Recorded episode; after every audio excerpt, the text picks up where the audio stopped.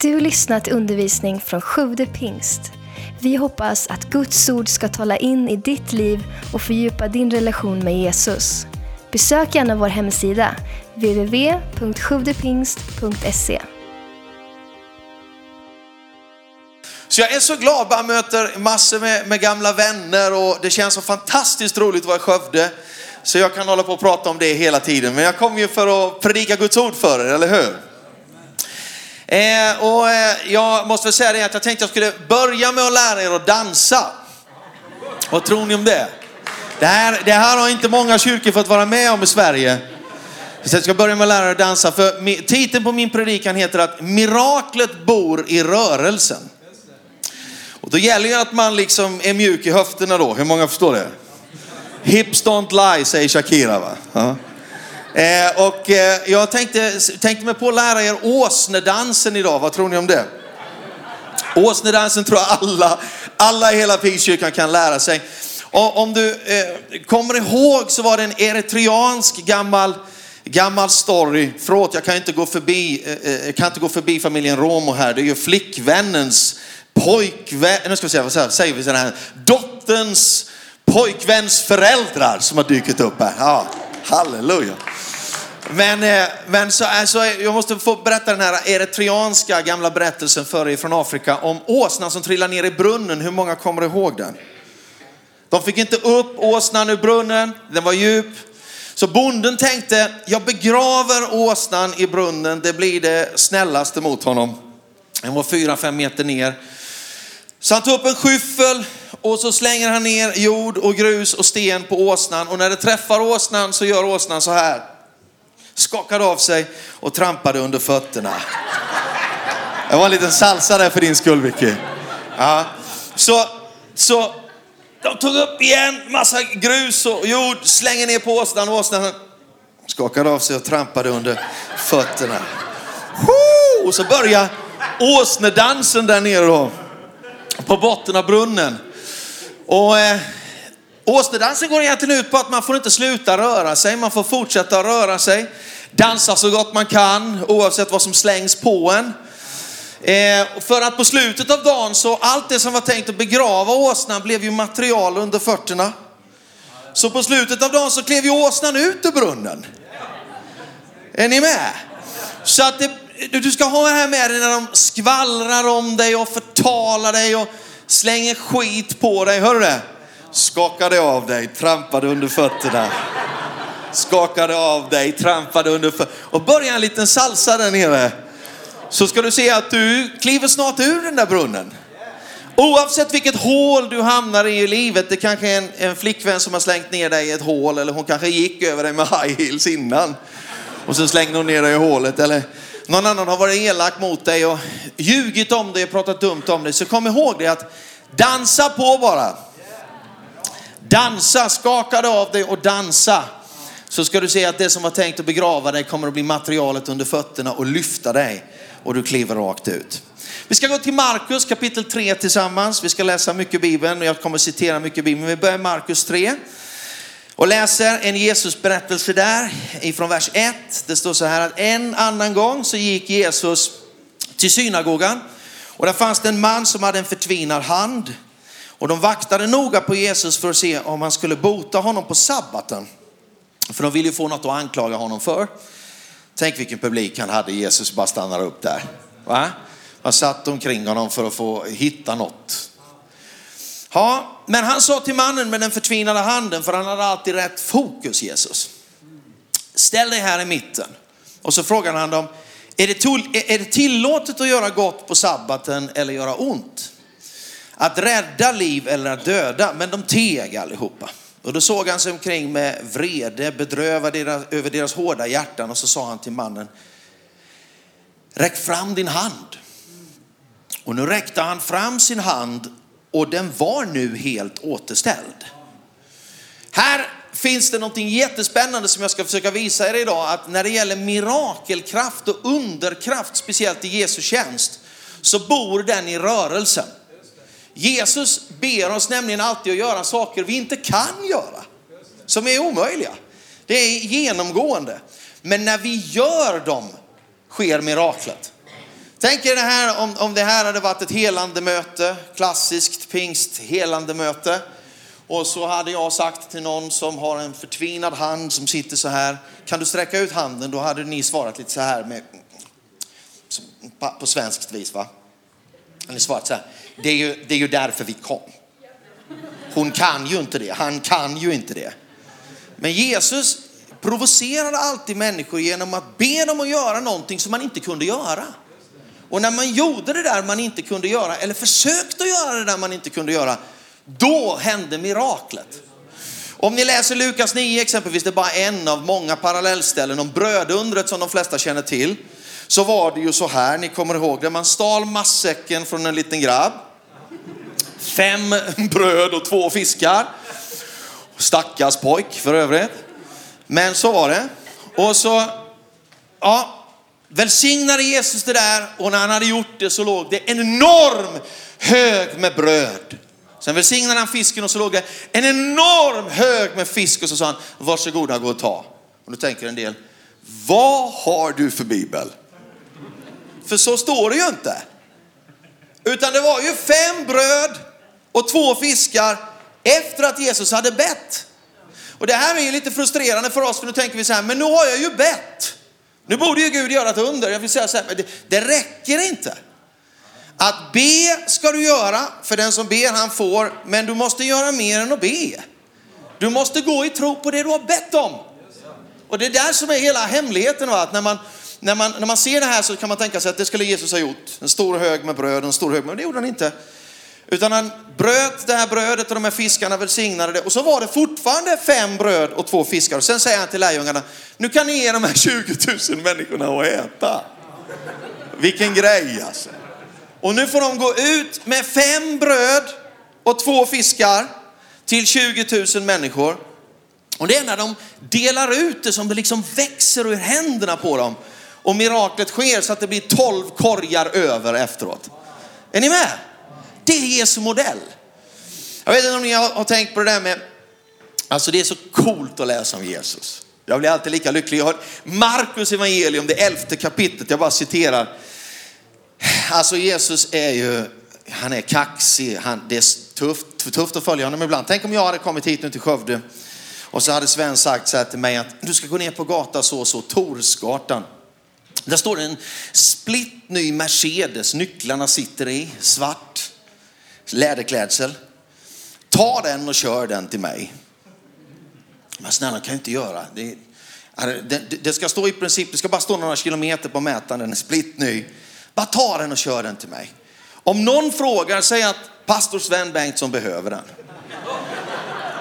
Alltså tjäna, jag, det, det, hur många är med på att det krävs lite tro? Va, gå och stjäla en bil? Men Jesus bad två av sina lärjungar gå och stjäla en åsna som ingen hade ridit på. Och nu säger ni så här, så kan du ju inte säga, det är ju Jesus. Hallå?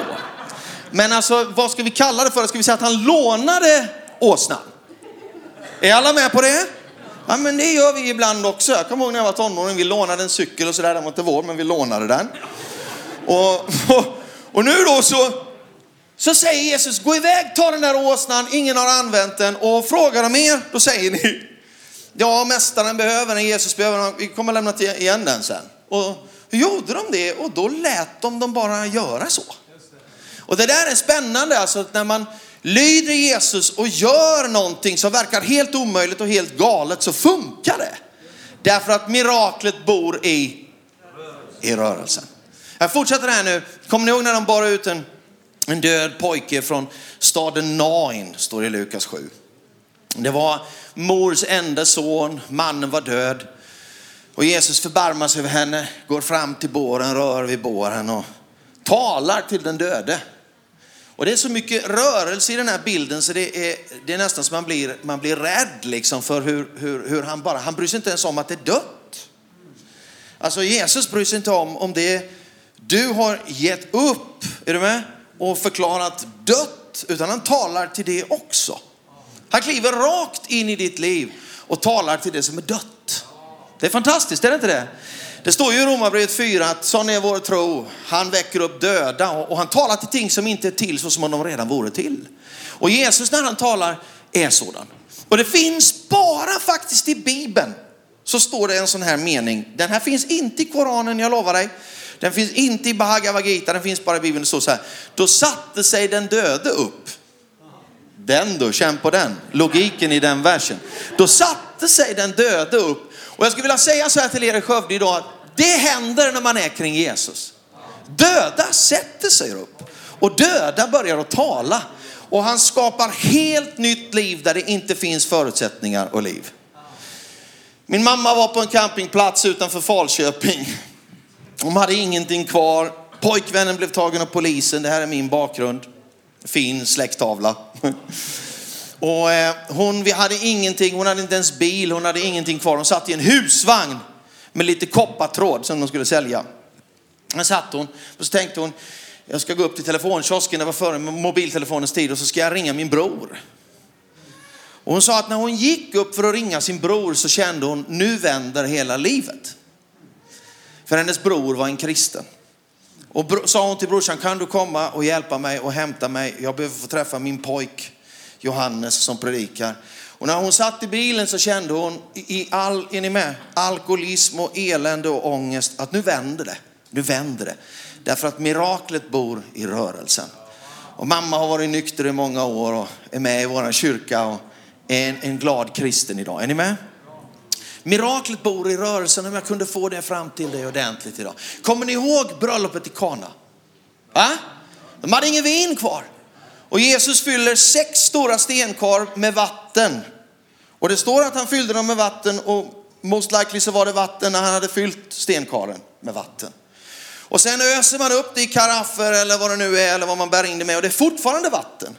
Men när man börjar servera det till gästerna, då är det vin. Så någonstans i den här rörelseprocessen där man bara lyder Jesus och börjar ösa vatten så förvandlas diskvattnet till vin. Jag vill att du ska få tag på det här nu, det är fantastiskt. Kommer ni ihåg när han talade till de tio spetälska männen? Hallå, Jesus förbarmar över oss, gör oss friska. Och han säger, gå till prästerna och visa er. Och De tittar på varandra ungefär som att, vad, vad, vad, vad menar han nu? För på den tiden så var det ju prästerna som friskförklarade. De gör det som läkare gör idag om man har gått igenom en behandling och är ni med? fått strålning och cellgifter och allt vad det är. Så måste ju någon friskförklara mig.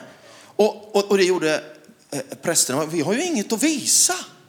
Vi är ju sjuka.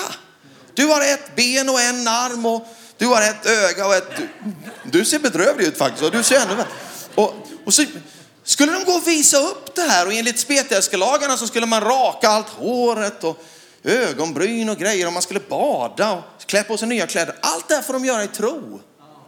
Utan att något har hänt. Och du säger, ja, ska jag bli frisk då ska han peka ut mig med ett mycket speciellt kunskapens ord och berätta om mina röda strumpor och mina storlek 42.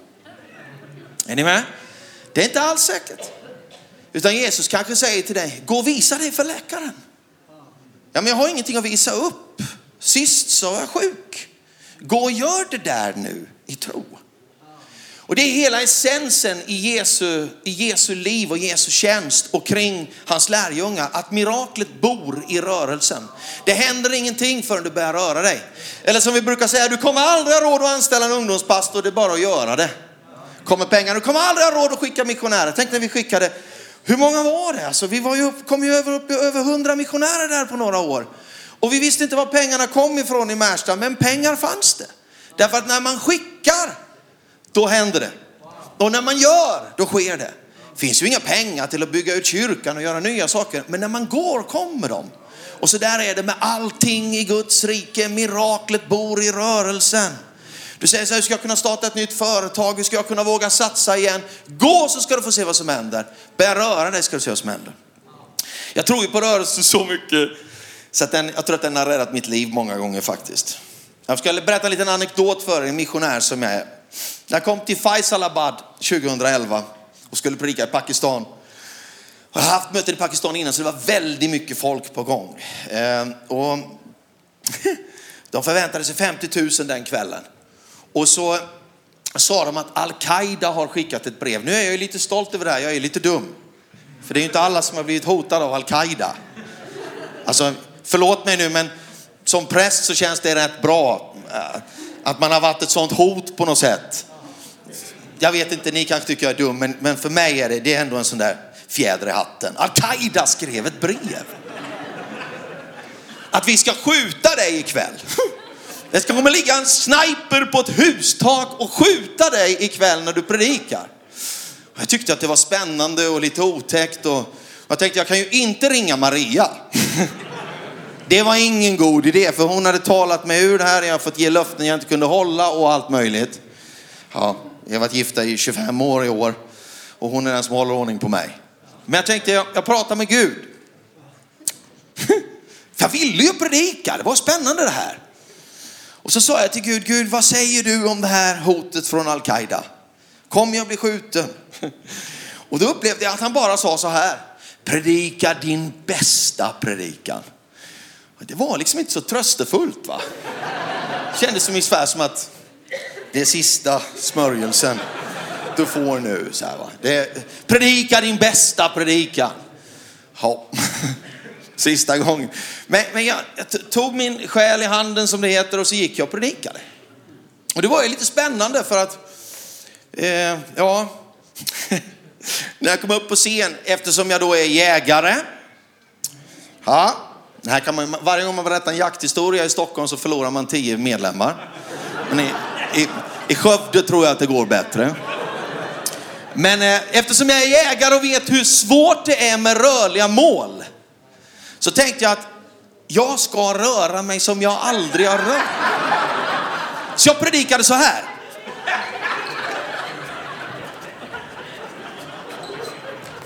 Och försökte göra det oregelbundet också. För jag tänkte att om jag gör ett mönster här nu då kommer han lista ut det mönstret. Så det var, ja, det var utmaning. Men jag predikade, gjorde frestelsesinbjudan, bad för sjuka och allt det där. Och överlevde. Därför att miraklet finns i... Ja. Trillar du ner i ett hål, dansa. Är du hotad av Al-Qaida, hoppa zigzag. Det finns många citat att lägga upp på Instagram efter den här. Våldsamma citat också. Men, jag, jag hoppas ni får tag på det här idag. Det finns så mycket i det här med rörelsen. Jag, jag, jag skrev ju ner att det är mycket mer än det här med under. Det är också så att i rörelsen bor vägledningen ifrån Gud. Det är min punkt nummer två i den här predikan. Du vet att om du inte vet vart du är på väg och vad Gud vill med ditt liv så kommer du inte få veta mer för att du sitter still på en plats och inte gör någonting. Utan vi läser om Paulus och hans team att när de reste genom Turkiet så, så var de i rörelse hela tiden, Apostlagärningarna 16. Och de kom inte in i Asien, de kom inte in i Betynien, men de rörde sig hela tiden. Och det är som en bil också, den går ju inte att styra om den inte rör sig. Och det är precis likadant med dig också. Gud kan inte styra dig om du sitter still. Plus att en kristen som bara sitter som en papptavla i kyrkbänken, det är världens enklaste för djävulen att skjuta ner dig. Men en kristen som rör sig, det är det. En kristen i rörelse, det är en, en överlevare och en kristen i rörelse är någon som kommer att höra ifrån Gud.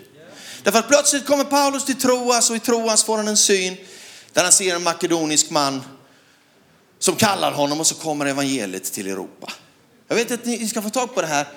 Det var inte så att Paulus satt och bad och väntade. Nu är inte jag emot bön. Jag älskar att be och fasta och kriga och älskar att be.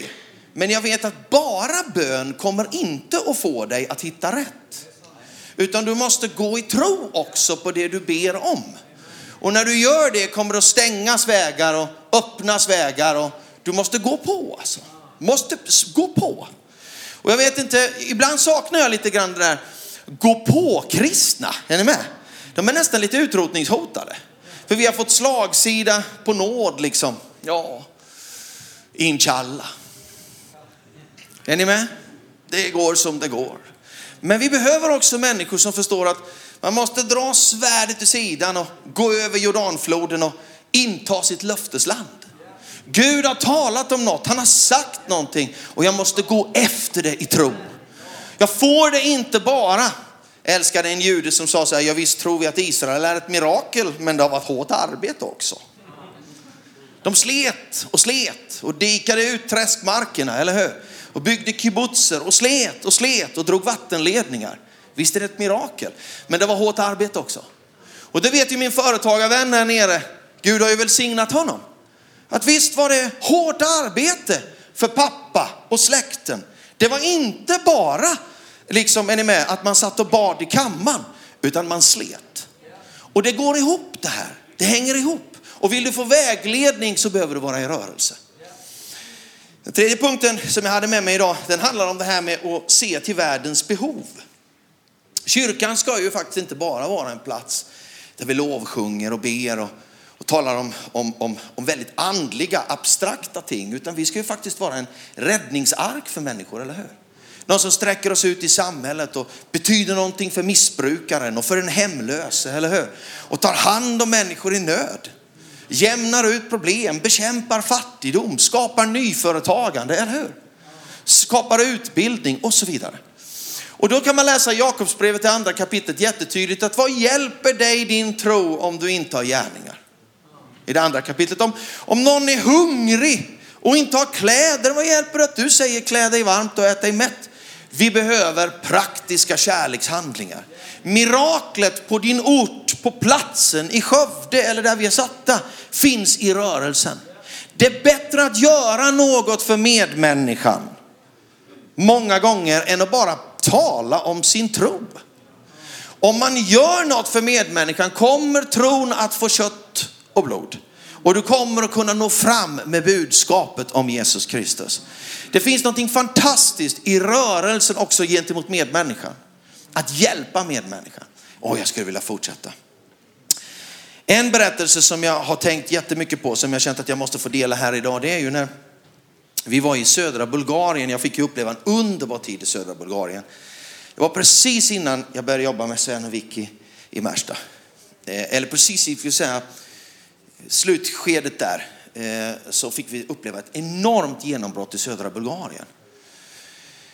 Våra team döpte faktiskt nästan 6 000 personer. Det var en otrolig tid. Eh, vi hade 60 uppföljare som jobbade dag och natt i ett och ett halvt år bland turkar och romer och nere i södra Bulgarien mot gränsen till Turkiet. Och sen skickade jag min medarbetare Walter dit ner och han var ju där i många år med Linda och som, som, som missionär. Ja, när vi var där nere så började jag ju be för sjuka. Och vi fick inte plats i den lilla stenkyrkan. Så vi hyrde en, en, en, en, sport, en, en sporthall. Och den blev så packad, jag tror den rymde 2000 och det var, när det var 4000 där så, så var, slog de till från myndigheterna. Och så att det här går inte, vi kan inte försvara det här brandtekniskt och dittan och dattan. Så då fick vi hyra fotbollsstadion. Och det var ingen stor fotbollsstadion, så ni ska inte tro liksom att det var 60 000, men det var 12 000 på läktarna och det var proppfullt. Och så satt de på gräset, så jag vet inte hur många vi hade i sista änden, men det var tryck. Vet ni när det är sånt där riktigt tryck? Riktig hunger, riktig längtan. Och på slutet där så gick vi på, på det här tomma fältet, kommer jag ihåg, det stod tomma rullstolar och det låg kryckor och blindkäppar. Och det var fantastiskt. Det var kanske det närmsta jag varit apostlagärningarna i mitt liv. Men i ett av de mötena så kom muslimerna med en kvinna i en rullstol. Och så lyfte de upp henne i rullstolen. Hon var förlamad från midjan och ner och hade bara spaghetti, eh, eh, liksom, ja, spagettiben. Inga muskler. Och slängde upp henne på scen. Och så skrek de, bota henne då om du kan. Bota henne då om du kan. Och eh, ung var jag och dumdristig kanske. Men jag lyfte upp kvinnan och innan jag hade tänkt mig för så skrek jag i micken som någon höll fram medan jag höll kvinnan under armarna. Nu släpper jag dig inte förrän du kan gå igen, sa jag. Och sen tänkte jag, vad har jag sagt? Det är 12 000 på läktarna, det är folk på gräset och hon började bli tung. Är ni med? Även om man bara har spagetti legs hon börjar bli tung. Jag håller henne under armarna och så är micken där och alla har rest sig upp och står och tittar så här. Alltså det är liksom, det är Lia på Karmelsberg. Kan ni se det? Där är icke-kristna, där är ateister, humanister och muslimer, eller hur? och kristna och det är så här. Och jag håller i kvinnan och så skriker jag i micken, nu släpper jag dig inte förrän du kan gå igen. Sa jag för andra gången. Och så börjar jag svettas under glasögon. det gör jag alltid när jag blir väldigt nervös. Så här. Det börjar rinna så.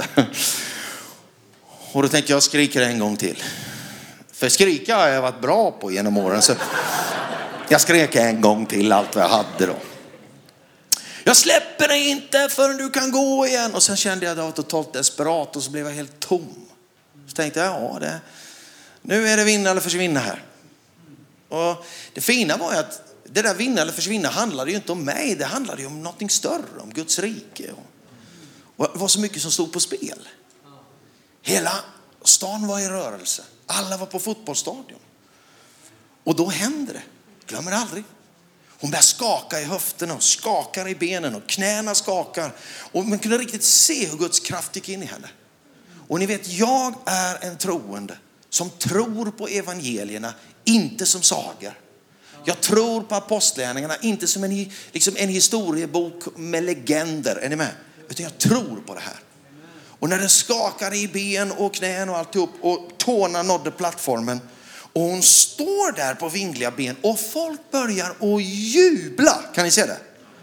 Och innan den där veckan var över så gick hon. Hon gick inte själv men hon gick med rullstolen framför sig ungefär som en rullator. Men jag har mött henne senare och hon går perfekt och har muskler i ben och, och, och vader. Och, vet ni? Miraklet bor i rörelsen. Jag satte allt på ett kort, gav allt för Jesus och skrek jag släpper dig inte med mindre än att du kan gå. Det där har jag och Sven, vi har levt våra liv så. I församlingsplanteringar, i, i, i röjningsarbete. Vi har satt allt på ett kort. Antingen vet ni, så blir jag utskämd totalt eller så bryter Jesus igenom och gör mirakel och förvandlar människor. Jag satsar allt, för miraklet bor i rörelsen. Och idag har jag fått det här ordet, inte bara som, ett, som en kul predikan, utan jag har fått det som en riktig hälsning till er. Ni ska fortsätta nu i Skövde och bara röra er framåt. Sven och Vicky och Simon och gänget här, bara fortsätt att stövla på framåt. Jesus ska göra under i Skövde. Fysiska helande under, men också andra under. Människor som har varit fattiga ska bli entreprenörer, eller hur? Människor som var i missbruk ska gifta sig och få barn. Hör ni vad jag säger? Det ska ske fantastiska saker och Gud ska upprätta människor som rör sig framåt. Reinhard Bonke sa alltid så här, God doesn't sit with the sitters, he moves with the movers. Han sitter inte med de som sitter och är tråkiga, utan han rör sig med de som rör sig. Och jag tror att det är så. Jag tror att den heliga ande vill backa upp den kristne som rör sig. Jag har en sista liten bild jag ska dela med Den kommer från Amos 3 och 12. Amos i gamla testamentet och 3 och 12. Den, jag vet att jag gör totalt våld på texten, lärare Sven. Ni vet, jag har ju tillbringat tillräckligt Jag kommer ta det här totalt ur kontexten, ur kontexten. Jag kommer att använda bilden inte som att den handlar om Israel utan som att den handlar om dig. Är ni med? Men jag gör så nu. Är ni med så får ni stena mig sen. Men det är en fantastisk liten berättelse. Det står så här. Att så som en herde räddar en bit av ett öra och två ben ur lejonets gap och jag blir tår, full av tårar. Så ska Herren räddar dig Israel. Att så som en herde räddar en bit av ett öra och två ben så sticker ut ur lejonets gap. Det finns en engelsk översättning där det står så vackert. A piece of an ear and two bone legs sticking out of the lion's mouth. Och jag brukar säga så här, vet du, jag tror att om du har blivit slukad av djävulen och halvt uppäten, för att ta en riktigt radikal bild. Du är halvvägs ner i gapet. Och du tycker att allt hoppar ute, hör ni det nu? Sticker det ut lite av ditt öra och du kan höra evangeliumet om Jesus. Och du kan få höra att Gud finns och Gud lever och Gud älskar dig och Jesus har dött för dig och uppstått för dig. Om du bara kan höra det och det är två ben som sticker ut, då kan du böja de knäna för Jesus och ta emot honom till frälsning och bli räddad och förvandlad. Jag skulle vilja säga det här till er vad ni än har gått igenom. Vet ni, ett öra och två ben. Rör på de där benen. Dansa med de där benen. Spring med de där benen. Då tycker jag inget att dansa för. Dansa så att du kommer ur gropen. Dansa så att du kommer ur missmodet. Dansa så att du kommer ur mörkret. Har du två ben som sticker ut och ett öra som kan höra, då finns det hopp för dig. Och jag skulle vilja säga det till er allihopa nu från hela mitt hjärta. Vet du, jag kommer från en familj som inte hade några förutsättningar. Pappa var fängelsekund och mamma var alkoholist. Och jag hade 22 adresser innan jag fyllde 18. Jag borde ju inte vara pastor, det har ju många sagt till mig. Och jag brukar hålla med. Ja, jag vet. Jag vet inte varför Jesus valde det här vraket. Är ni med? Men det stack väl ut ett öra och två ben. Och de ville gå och de ville höra vad han sa. Eller hur? Och jag skulle vilja ge det här till er nu ordentligt. Att ni, det finns hopp för dig. Det finns hopp för dig om du är i botten på en brunn. Det finns hopp för dig om du står under livshot. Det finns hopp för dig, säger jag ifrån Jesus, om du är halvvägs nere i gapet på djävulen. Det finns hopp. Du får börja sprattla på de där benen bara och lyssna med det där örat. Så kan Jesus göra mirakel i ditt liv. Ehm, jag hade ett, ett, ett, ett, ett sånt där tillfälle då jag tyckte att allt var slut. Och så, så tog jag liksom bara eurobonuspoäng och åkte iväg till en kompis som hade en liten kyrka som hade bjudit in mig tio gånger men jag aldrig tyckte jag hade tid att åka. Och där bröt ut en mindre väckelse. Fantastiska mirakel och under och tecken. Jag ville sluta som predikant. Men jag tog mina eurobonuspoäng och drog iväg. Och motvilligt tog jag micken och bibeln och predikade lite evangelium. Och det var allt Jesus behövde. Vet du, Jesus behöver inte mer. Nu ska vi gå in i förbön här tillsammans. Och Så ska vi resa oss upp på våra fötter överallt. Jag ska be för er och vi ska be tillsammans. Jag är så glad att få vara här idag och tala hopp till dig och tro till dig. Lyssna nu, miraklet bor i rörelsen. Han kommer hjälpa dig. Kanske är du helt förtvivlad. Kanske känner du mitt äktenskap funkar inte. Sticker det ut två ben och ett öra finns det hopp. Du kanske känner jag är längst ner i brunnen. Jag är längst ner i depressionens brunn och mörkrets brunn. Lyssna. Skaka. Dansa. Det kommer att ligga under fötterna. Du kommer att kliva ut. Åh, jag är glad att få tala liv till dig och tro till dig. Jesus lever. Han var död men han är uppstånden. Hans blod hälldes ut på korset till syndernas förlåtelse, till evigt liv, till förvandling. Lyft upp era ansikten mot himlen överallt här. Tack för att du lyssnat. Glöm inte att du alltid är välkommen till vår kyrka. Du hittar mer info på www.sjuvdepingst.se